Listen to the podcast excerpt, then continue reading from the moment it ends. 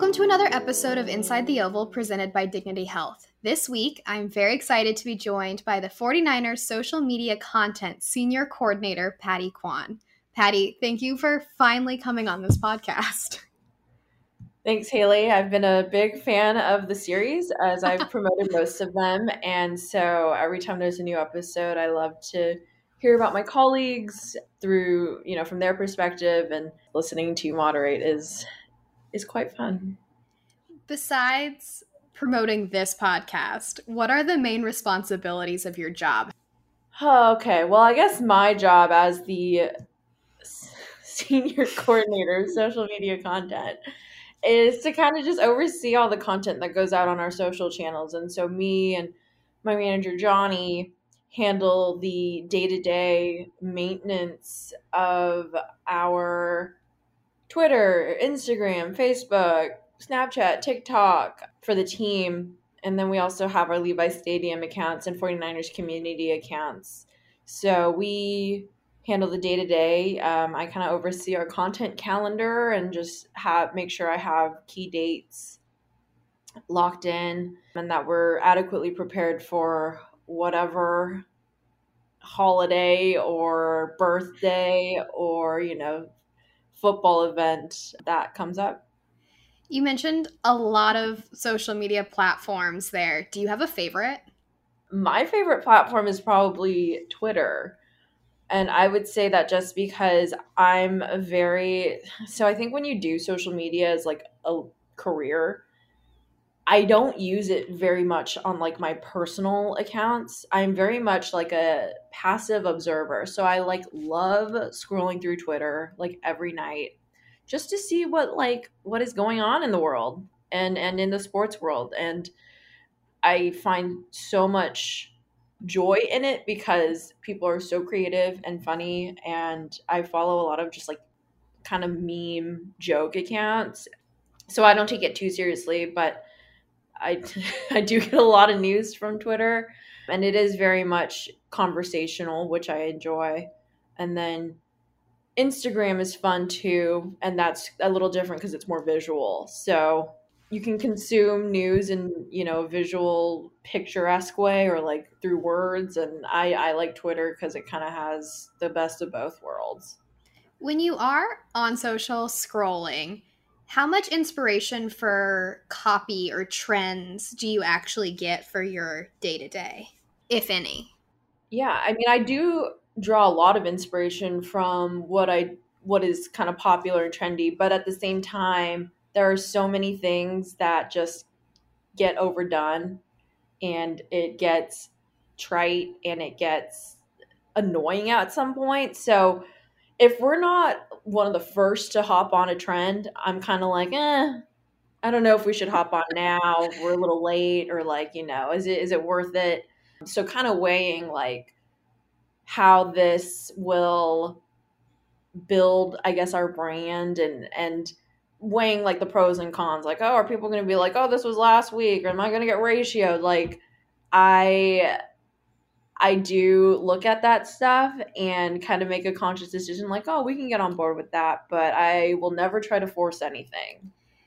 Getting maybe a little controversial here. In your social media history do you have a least favorite trend?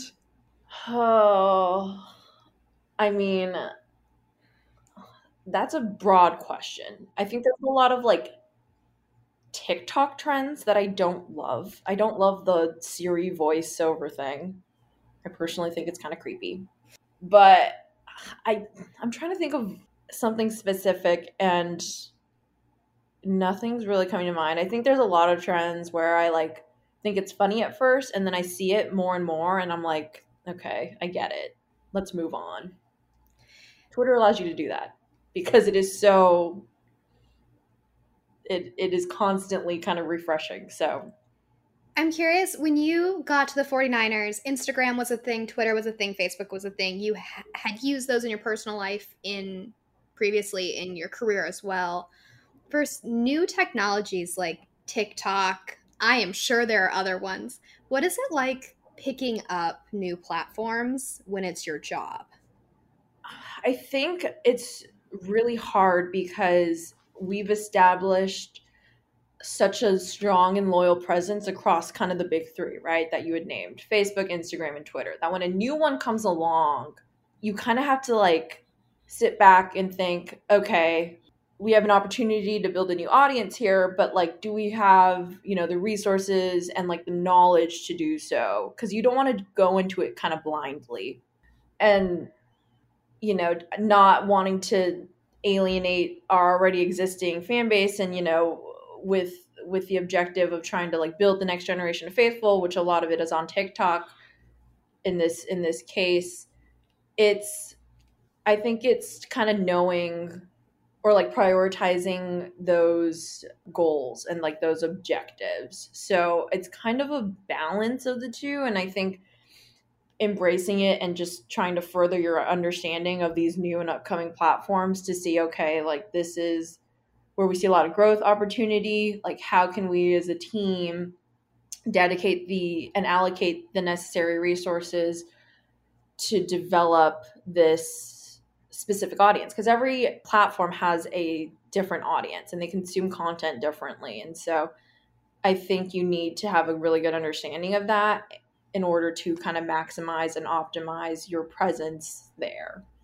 For something like TikTok, because you age wise aren't necessarily in the demographic or the target audience. I mean, I'm older than you, and I definitely am not in the age range. So what did you guys do to get on the trends, learn TikTok? Did you focus group it? We did focus group it actually, which is uh, like really funny. We gathered some of our executives' kids. So we had, you know, some like 11 to like 15 year olds maybe. and we sat with them in, in a conference room and we were like, what is this TikTok that the kids are talking about? And what do you want to see from us? And we had a really good conversation. And it's so interesting because their perspective is coming from like a personal account, like, oh, I do dances and like I do all these trends. And I'm like, that would be hard to get like players on board with like doing all, some of these things. But we did have a focus group. They were super insightful, super helpful. If I ever pass them in the halls, I'm kind of like, "Hey, what do you think of our TikTok?" uh, it hasn't. It has uh, been a while since that's happened, but actually, my manager Johnny, who's older than the both of us, sorry Johnny, has kind of been spearheading the TikTok effort. Like, I think when you enjoy an app or a social platform personally, it makes it that much easier to like do it for your job and so I haven't necessarily gravitated towards TikTok yet. Maybe not ever, but you know, I'm with Instagram being one of my top two kind of platforms. I like the Reels function, which kind of mirrors TikTok or maybe competes with it. But, you know, I think it's a great product that you already have people in the Instagram app. Why not give them another kind of outlet to create content and put it out? So, Yep, that's TikTok. When you you graduated from UC Santa Barbara, when you graduated, is this what you expected to be doing? Was this your end goal? No, because I didn't know that like so like social media, the landscape of it has changed so much since I graduated what like 5 years ago. So I graduated with a degree in communication and that was like very like a very broad major which i enjoyed because i think um, it was very helpful in terms of you know interpersonal communication interpersonal communication you know organizational comms things like that but as far like we didn't have the curriculum for like social media like i took a social networking class and i thought it was going to be about social media but it was literally about like people, like people networks. Huh. And it was really interesting. I wish I remembered more, but I thought it was going to be about social media. And I think like the two are interrelated, obviously. Social media is a method of like social networking, but you know, when Instagram first came out, I downloaded it so I could like filter my photos and like oversaturate the heck out of them. And like Twitter, when Twitter for like when I first got Twitter, and it's funny because I think my Twitter anniversary is like on Christmas, and I was like, what? What made me want to download Twitter on Christmas like seven or eight years ago? I don't know. But you know, when that first came out, I was tweeting really random things. And I've actually gone back and not even bad things, just like really random. Like, I'm going to the market or like, I'm listening to this. Like, just super, like, no one cares type things that I thought were funny. And I would kind of just like put it on Twitter. It's, it's just crazy to think that it has become the vehicle that it is today. So, no, I didn't think I was going to go into this field back in 2016, but I'm glad I'm here. Do you remember that just it made me think of having accounts kind of before now. Do you remember what the first social media platform you were on? Were you a MySpacer, Facebooker?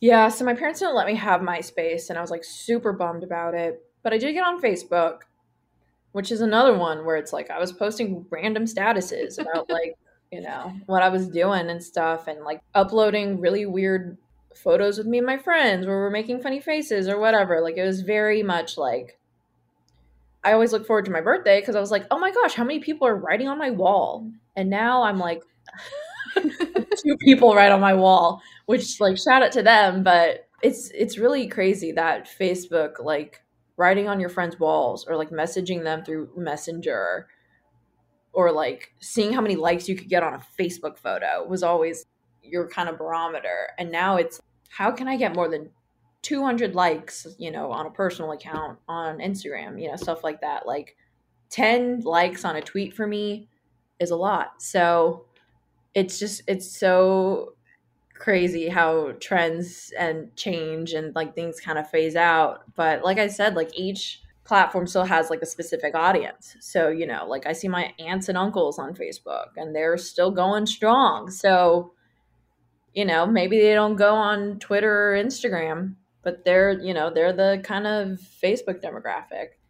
You touched on it earlier that running a personal account and a company account are very different while you were in college, what did you do to add experience to your resume so that you could kind of get into the field you're in? Well, when I actually went into college, I thought I wanted to be in broadcast journalism. And so I kind of picked communication because it was broad enough that I was like, you know, this is, I think, a good background to have, but I think a lot of what's going to stand out is my internship experience. And so I also knew I wanted to work in sports. And so I got involved in the UCSB athletics department. And I think my first internship was doing marketing for like the men's soccer team. And by marketing, I mean like literally printing out flyers for upcoming games and like cutting them like thousands of like little flyers and putting them on people's windshields. Like it was so when I look back, it was like it seems like archaic almost. I was just handing out flyers for people to go to soccer games, and it was like really bizarre. Um, but that was like kind of my first intro into like sports marketing. It was very, I mean, like I said, I don't know how many people do that anymore, but to be fair, we did when we did we sent the we took posters all over the Bay Area. Yes, but I think a huge driver of that was then posting those on social media. Absolutely. You know, like that was the element we were missing back then. It's like I was literally just putting things on people's windshields. Um, and I don't, and you can't measure the return on that. But, you know, in addition to that, I, for some, for some, um, for like a job, for like some extra cash flow, I was a, uh, women's basketball equipment manager. And so while I was an equipment manager, I was, you know, helping during practice and stuff like that, but they also put me in charge of like the Instagram and Twitter. So it was like my first experience doing social for like a job. And I think we maybe had less than 100 followers or something and I would I would take photos on my phone and just post them with like whatever caption I could think of. I wonder if they're still there. I haven't really checked, but that was kind of my first intro into sports social. And then, you know, other things that I did in college, I was I did a video production internship my senior year and so we would film highlights during basketball, soccer, volleyball games and then we'd cut little highlight reels to do to post upload to YouTube like post game into the website. And so I did that and then I was also um I also was on the radio team and I KCSB sports team and so I covered a few games and did, you know, play by play color that kind of stuff. I have a recording somewhere. I, I don't know, but it was that was a lot of fun. I remember the one game that I did, it was against Hawaii and it was like the biggest game or something. I forget the implications. It was like back and forth. A guy lost a tooth and I was doing like play by play or color, and I was like, I think there's a tooth on the floor, and you know, and then we won, I think by like one. So that was really exciting. That was my first time, um, which, you know, I was much bolder back then to do such a big game for my first one, but I think all of those things are kind of you know interconnected. Like when you're on the, I guess, content creation side, whether it's like audio for like radio or video for site YouTube, knowing how that works on the back end, I think kind of helps you in promoting it publicly, like public facing. So I think there's ways to like tie your experiences and your internships to like careers that you want to get into. And so I think it just helped that I knew I wanted to go into sports, that I knew to get involved with like the athletics department. Obviously, like broadcast journalism, social media are very different avenues. So, you know, I I think just knowing to get into sports in the first place had, had helped me in getting to like where I am now. When did you transition away from broadcast journalism? So I'd gone to like I'd like networked and I talked to some broadcast journalists and particularly Asian American broadcast journalists because I didn't see a lot of them growing up. And so I thought, like, oh, I want to be in this space where we're not well represented. And so, you know, getting their perspective and they were all very helpful and insightful. But I think the reality was like a lot of things are going digitally. Like, I don't. I don't know if as like a career path like how viable it is especially when you're kind of a marginalized or underrepresented group in this industry. And so I think in being realistic, it wasn't discouraging. It was more so like, okay, like how am I thinking long term? Like how how am I going to do this, you know, without the broadcast journalism background? And I think a lot of it is being creative. Like if you talk to what you did, you talked to Kiana and I think she really wanted to do this and she did it. And so a lot of it is like taking the initiative to like make your reel, do your stand ups and things like that. And I think the more I did it, like the less comfortable I was with it. And I was like, okay, I don't know if I can do this. Um, and so I think that's just a lot of like kind of trial and error and talking and networking with with with people who have similar interests or in the field and just getting kind of a reality check from them. And that's not to say like I was discouraged from from pursuing that. I think it was more so I didn't like I wanted to do it, but I didn't know how much I wanted to do it and and you know, all those steps I previously mentioned, it was like, okay, maybe I don't want to do it, which is fine. So 2016 rolls around, you graduate. What was your path then to the 49ers? So after I graduated, I was job hunting like regularly. And I didn't get my first internship post grad until like six months after graduating. So it was like a really long process. It was a lot of like applying through Teamworks or Indeed or all these job boards and maybe getting like an interview here and there and then just it kind of fizzling out. And so I found an internship for social media trainee with the Sacramento River Cats. And I had like never heard of them. But I was like, oh, they're in Sacramento. Like, I have family friends in Sacramento. Like, I think this could, it's not too far from LA where I'm from. I was like, okay, I think this could work if I were to get it. So I applied um, and they reached out to me and we had a really good phone call. They gave me a project. I thought I completely knocked it out of the park. Um, and then they called me. They were like, "You get the internship," and I like moved to Sacramento within like a week. So I was with the Sacramento River Cats doing social media for like a verified account, and I was there for a whole season.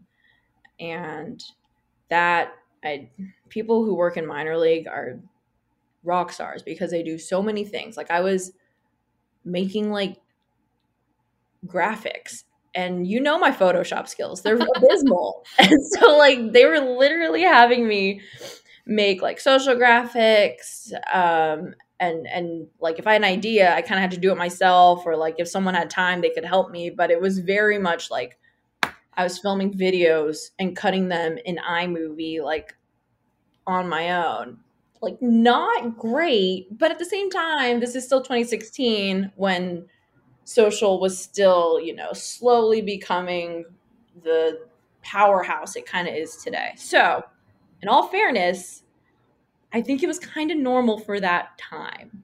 Anywho, that kind of gave me the experience of like running uh, social accounts for a verified entity and professional sports team because they are professional. Um, uh, even though it's you know minor league, we still have you're still working with players, some of whom are rehabbing, who are from the big league. So like you're still, you know, interacting one on one with guys, which is what I, like what I do now, and all that's to say that that experience I think really helped transition into where I am now, which is like uh, my season was over. I saw that the Niners were hiring a part time social media coordinator. I said, let's apply. And the rest is kind of history. I was like, let's just go further up or like further out towards the coast. Um, I'm already in California. Like, let's just see where this goes. And so that happened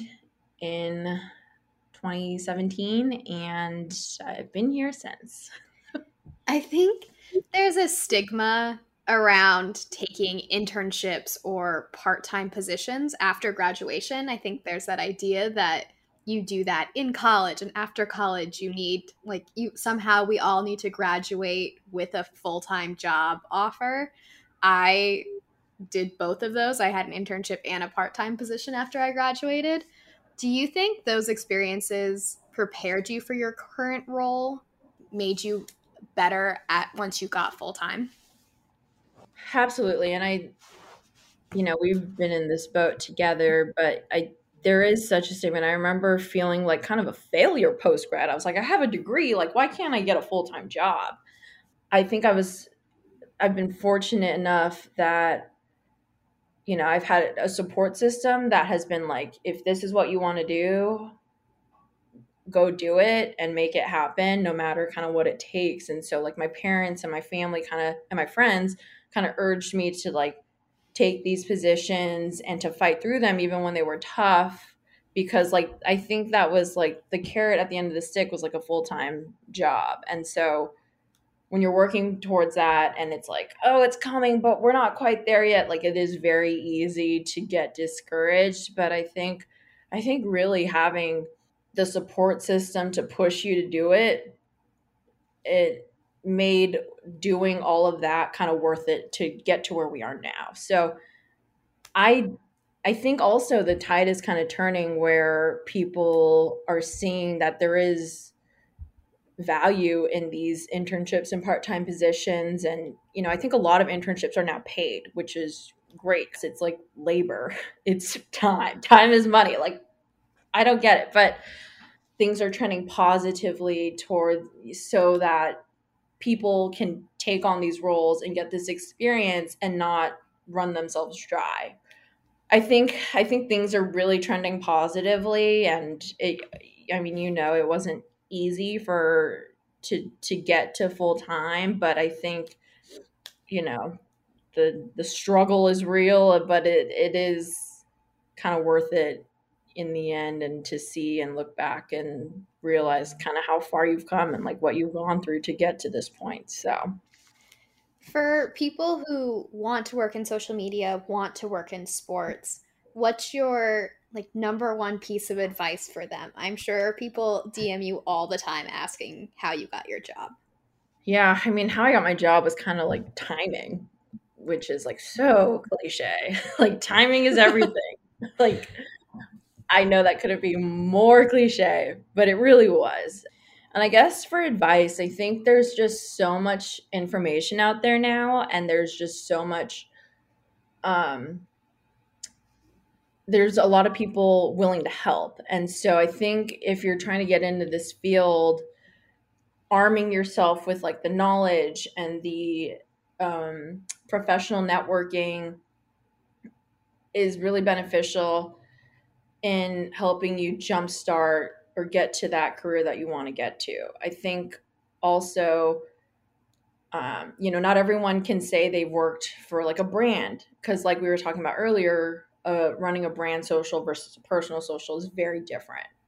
That's not to say like, oh, like because you have a person like you, you only run your personal account, you can't do a you wouldn't be able to do it. There's just so many transferable like skills and it's just it comes kind of with with practice and you know if there's something you're passionate about you know and you want to get into sports social like make create an account for it and run it yourself like i think there's uh, ways to get really creative with it and to be really self kind of have that like self starter self sufficient mindset so that when employers look at your your stuff they're they're impressed.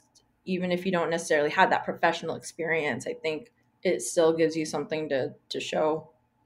Running the 49ers account specifically between you johnny meg you post probably 365 is there a time of the year a day something that you like covering the most looking back at this will be your fifth season for four years. What is it? Oh man.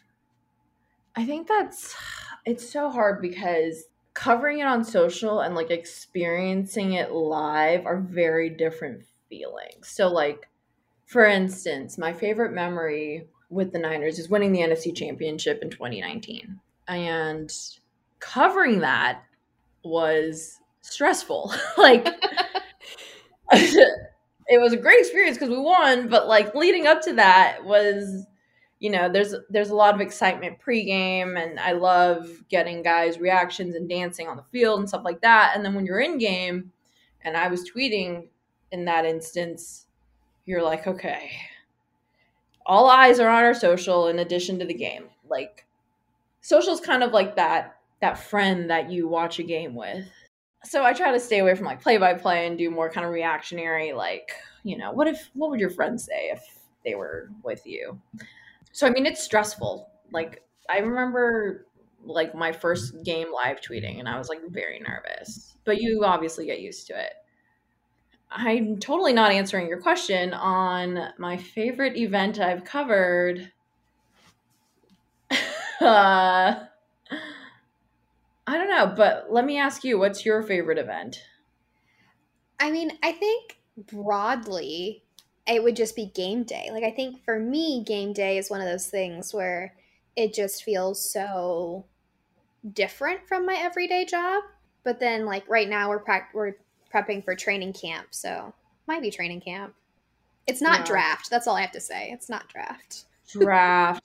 draft is always really stressful. I think but actually this was this past year was my first draft and it was actually kind of fun like being on the ground for it and even though it was a little different yeah because you were in cleveland yeah so i was i was in cleveland and i think in years prior we've had a team like when we've had top 10 draft picks we've had a team backstage but obviously this year access was different and so i i remember watch like I'm in Cleveland, but I'm in the media room, which is like, you know, not near the stage, and I'm watching it on screens, like who we're drafting. Like I'm there, but I'm not. But it was it was cool when when we saw that and I got to meet Trey and, and we kind of went through his his kind of media tour. So that was actually really fun to cover. You know, to your point, game day is a lot of fun because it is just so much different from our day to day. Like, I think there's a lot of kind of mundane things that happen. And, you know, if it's not a huge news day, but like game day is always like every game in the NFL is so important that you kind of have to go into it with this mindset of like, okay, we're going to knock it out of the park today because we only have X amount of times to do so each year. So I don't know. All they're all great events. I want to go back to Cleveland quickly because it was raining and you weren't thrilled about it. But do you have any other working game days, working, I guess, any event the 49ers have hosted where the weather made your job harder? Yes. I'm a huge weather person. Like, I will look at the weather a month in advance. I mean, you've lived in California your whole life. Exactly. I've lived in California my whole life. Very spoiled with the weather. Totally get it. Um, I guess there's two. And so I didn't start traveling until tw- the 2019 season, which was a great season to start. Um, Tampa Bay was the hottest place I've ever been. Like, it was so hot and not only that, it was so humid that day that I was like, oh my God, how do people live here? So Tampa Bay was really hot. On the flip side, Washington, D.C., the 2019 Mud Bowl, was very wet. I don't even remember if it was cold, but I think it was more so that it was like pouring rain and we're like standing in mud pregame. And um, shout out Austin Moss and Rob Lloyd because they got me a raincoat, which I foolishly didn't pack. Like, as much as I had looked in advance at the weather for DC, I did not pack a raincoat. So, shout out those two guys for getting me a raincoat so that I could kind of cover some stuff pregame. But that was awful. I totally underestimated, like, how. I mean, I clearly wasn't prepared for the rain. And so we we had these infamous hefty twos, which are trash bags that we tied, like we wrapped around our socks and then put our shoes in, like we wore our shoes with so that our socks wouldn't get as wet as they already were. So that was fun. Um, and then after I shot pregame, I went upstairs to the press box and I changed in the bathroom and then I got to tweeting. So it was like kind of damp. When you have a game where there's rain, I think everyone's biggest fear is that their phone's going to get wet or fall in water or just break somehow. They're not the sturdiest things in the world. How do you go about doing your job when it's on your phone when it's pouring rain? You know, I don't know. I I think I did a lot of like wiping it on my pants, which were also wet. and so I think a lot of it was like going under the like back into the tunnel where it's dry to like kind of wipe it somewhere and then look and post. So it was kind of a lot of back and forth. Like, all right, I'm capturing this.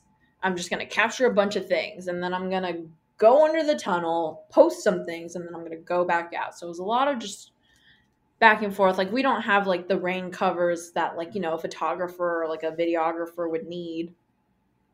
So it was I don't know. It was kind of like survival of the fittest for content, is what it felt like. But thinking of happier times upcoming, Levi Stadium has eight games, hopefully, well, 10, including preseason. Hopefully, they're all good weather. What's your typical game day routine? We typically get into the office maybe two or three hours pregame um, just to get set up. And so you know, between me, Johnny, and Meg, we'll usually have someone down on the field in game, and then we'll have two people in the press box um, to do like Twitter, or Facebook stuff. So if I'm tweeting that game, I'll come in, I'll set up my stuff in the press box. Um, we have a lot of posts that need to go out pregame, so you know I'll tee those up and get any graphics that are coming through and get those out. The beauty of social is that you can take it on your phone. And so I do like to spend pre games on the field, getting guys coming out of the tunnel, getting them, in, you know, in 2019, getting them with fans, getting dances, just kind of fun on the field stuff so that fans who aren't at the game can feel like they are. So I like to do that pre game and I'll usually do that through until um, like anthem, and then I'll kind of head back up and get situated, and then you know the tweeting begins, and so we we have GIFs prepared for plays and for specific guys that I have queued up. If it's a certain matchup, like for instance, for like our throwback matchups, I have a running list of like 90s slang or like 90s pop music, 90s movies, just so I can like constantly be thinking about, okay, if so and so makes this play, I'm going to use this reference or whatever, just to keep things kind of kind of fresh, uh, which is 90s slang. A plus effort there.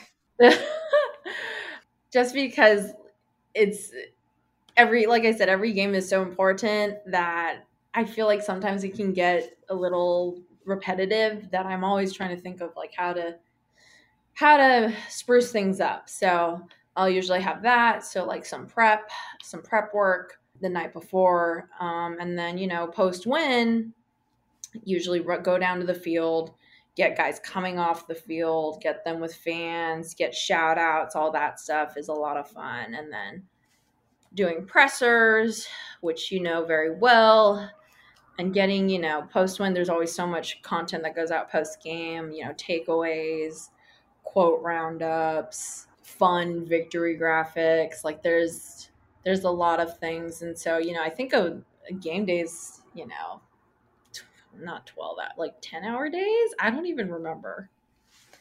Something you didn't mention in that lineup was before you head out on the field, you put on your beautiful tan vest. I want to know. I think the only positive I've seen of the vest is that it has big pockets. What do you stock in the pockets on game day? I will usually have my portable charger. I always keep that thing on me. And I guess depending on the weather, well, I'll usually have like some Kleenex on me because I feel like I'm constantly blowing my nose.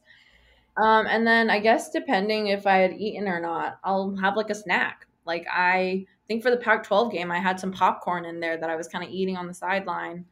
Um, but you know, I'll keep like a Clif Bar in there if I know I'm gonna get hungry or something. So very functional, but I think also like if you're running like across the field or something, you're vulnerable to like lose things from those pockets. So it's kind of a there are pros and cons to this thing. Do you have when Johnny was on the podcast, we talked about he's gotten hit by a football, he's gotten hit by a player. Do you have any sideline mishaps? I do. So speaking of running down the sidelines, um, I remember one year I was running to the other side of the field, and we had a network camera behind our bench, and I think my sunglasses were like hanging on my shirt, and so we're like running, and I'm running alongside like other studios people and photographers. And like this was back in 2018. So it was like kind of crowded back there, and there's not a lot of room. And you kind of have to go before this network camera moves. And so I'm running, my sunglasses fall, and I like look back, and they're like, "No, you have to keep going because this camera's like this." the, the camera guy is literally like moving behind you. So like if you, there's no turning back. So I was like! So I get to the other side. I'm like, oh, I wonder what happened to my glasses. And then during like a timeout or something, I go back and I'm asking like the security people, like, hey, have you seen like a pair of sunglasses? And this lady's like, oh, these ones. And they are like flat. Like my sunglasses were completely flat. I was like, now I gotta work this game with the sun in my eyes. I mean, no, it was, it was just, it was really sad because it, I couldn't go back for them, which I think was the hardest part. So yeah, I you know, not as serious as like getting hit by a ball, but my sunglasses got run over by a network camera. And it's not on film, so you don't even have the posterity of it. Oh, that's so true. Yeah, I know. Johnny's like famous. Johnny is wide receiver one. Um, I was sitting in practice actually the other day and I dropped my phone. I have a funny video of it, but I mean, your job is dangerous. That's what we're learning. Yeah, I mean, I, you know, I'll be on the sideline and it, like a play will happen like 5 yards in front of me and if they're still coming and I know they're going out, I'm still going to move back even though they're like out 5 yards ahead of me. Like I don't play around with it cuz I I was talking about this with someone and I was like, the one thing I don't want is to ever be that person that like stops a game. And obviously, like when that happens, it's not their fault because like that just happens. But I just, I would not, you know, want a game to be paused because my reflexes are slow or something like that. So I'm knocking on wood that like that doesn't happen this year and that, you know, I'm like literally just you know, doing my job and not ma- drawing any attention to myself. Yeah. Moving to like a slightly different note. I, we've talked about this. One of the things I really admire about you is that you've been very involved in the 49ers new AAPI ERG and vocal in using the organization's platform to post about issues like AAPI violence, Black Lives Matter, and then even the state's Mask Up campaign. How has your perspective on teams using their social media platforms for issues changed, especially over 2020, which I think everyone can say was a vastly different year to the ones previously? Yeah, I think I think it is so important to use our platforms for that social change and that social good kind of component. You know, I see our players doing it all the time and you know not just our players but players across different leagues and they're they have such a huge network and a, a, huge platform that people listen to them. And so you know i i always think of our platforms as like a conduit to our players. So i think it's really natural when our players are standing up for these issues for the team to do so as well because our job is to promote them and the team and when they're doing that stuff themselves, it just makes it that much easier and more organic to do it from the team account. Um, and and I think the great thing is like none of it is forced.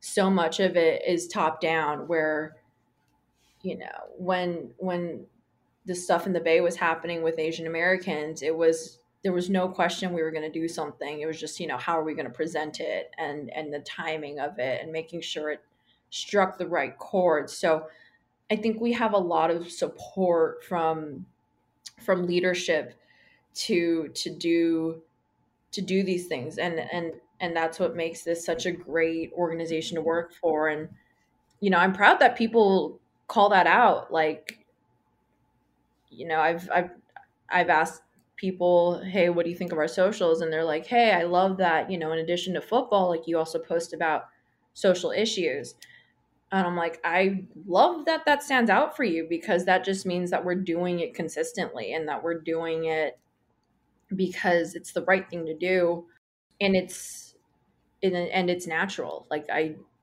I think um like you said 2020's taught us a lot and it's a lot of that is like what really matters. And I think what really matters is people.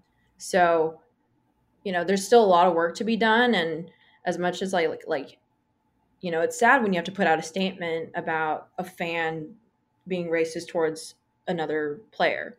Like i i never hope to do that again. But just knowing that we're going to stand up against racism and we're going to fight for equality among marginalized communities i think is really encouraging. You were responsible for the incredible let's just like double underline that tweet, be a saint, grab a mask. For that one, it was really funny.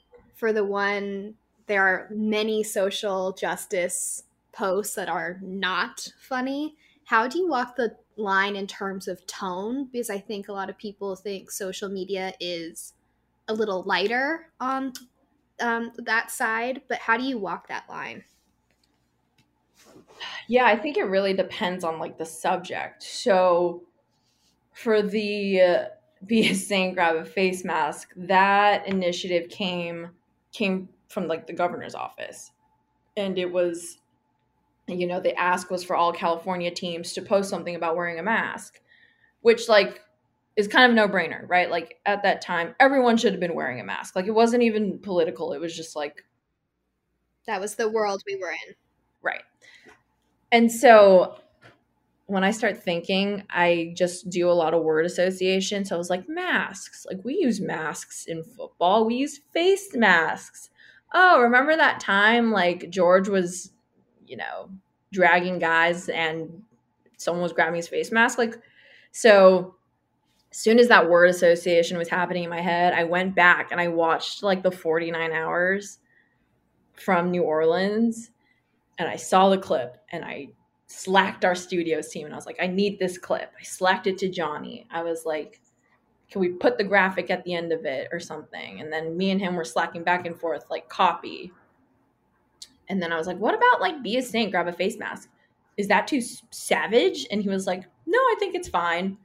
And so we like posted it, not thinking anything of it. And then it just like blew up. And I was like, well, at least, you know, like it's a great message. So that's what I, that was kind of the the balancing was like be a savage, but for the greater good, like it that was like a very specific instance but i think in in terms of the other issues that are more not that that wasn't a serious issue but i think that was one where you could people would relate to it or like find it entertaining and like understand the message behind it. I think for some of these other ones it's like at the end of the day it's about it's about people. And so you know if something happens in the community we we'll go dark. Like we won't post on social all day. And so we're constantly aware of what's happening in our society because all of that impacts you know what happens everywhere else. Like it is all kind of like everything is interrelated.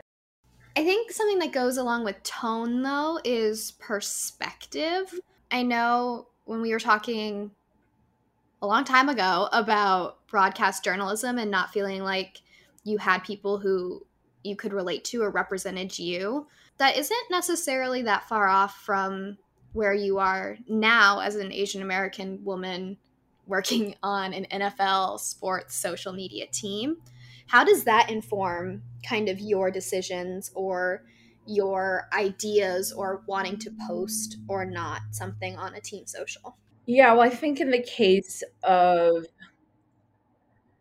um, the hate crimes that were happening against um, Asian Americans. I think something like that hit home because I was thinking, like, what if that was my grandma or grandpa? And when you have that personal connection, it's really easy to feel that way.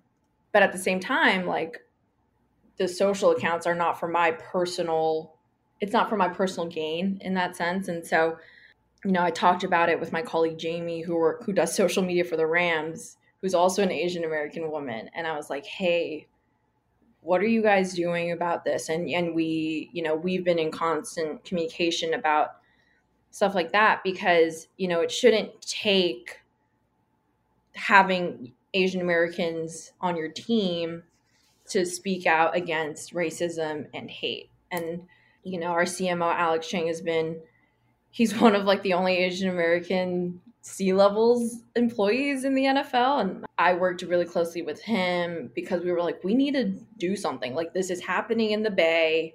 This is happening, you know, to, to elder. It's like, it's, it was a pandemic within a pandemic. And so I think a lot of it was, was communicating with with him and with my colleagues and seeing like what would strike the right tone coming from us and i think it like i said earlier like it was natural and organic because we're the Bay Area's team, and these are our fans, and these are our people in our community that are being affected.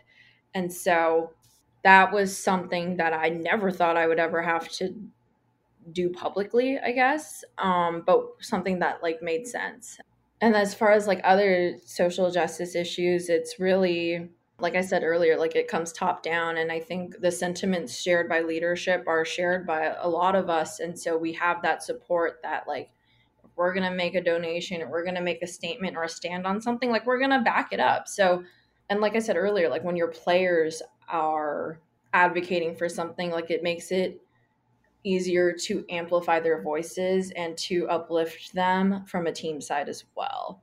As far as representation goes, like there is a lot of work to be done and I'm encouraged when I get people reaching out to me on, you know, Twitter or LinkedIn who are other, you know, women of color who want to get into this industry.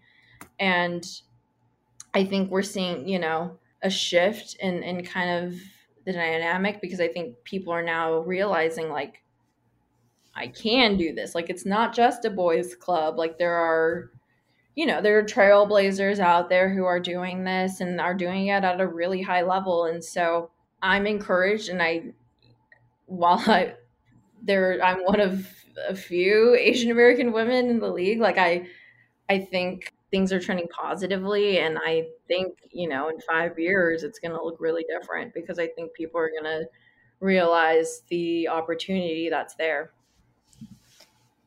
In your time here, you've posted mask PSAs. You've been on a panel for Arik's Armstead um, academic project.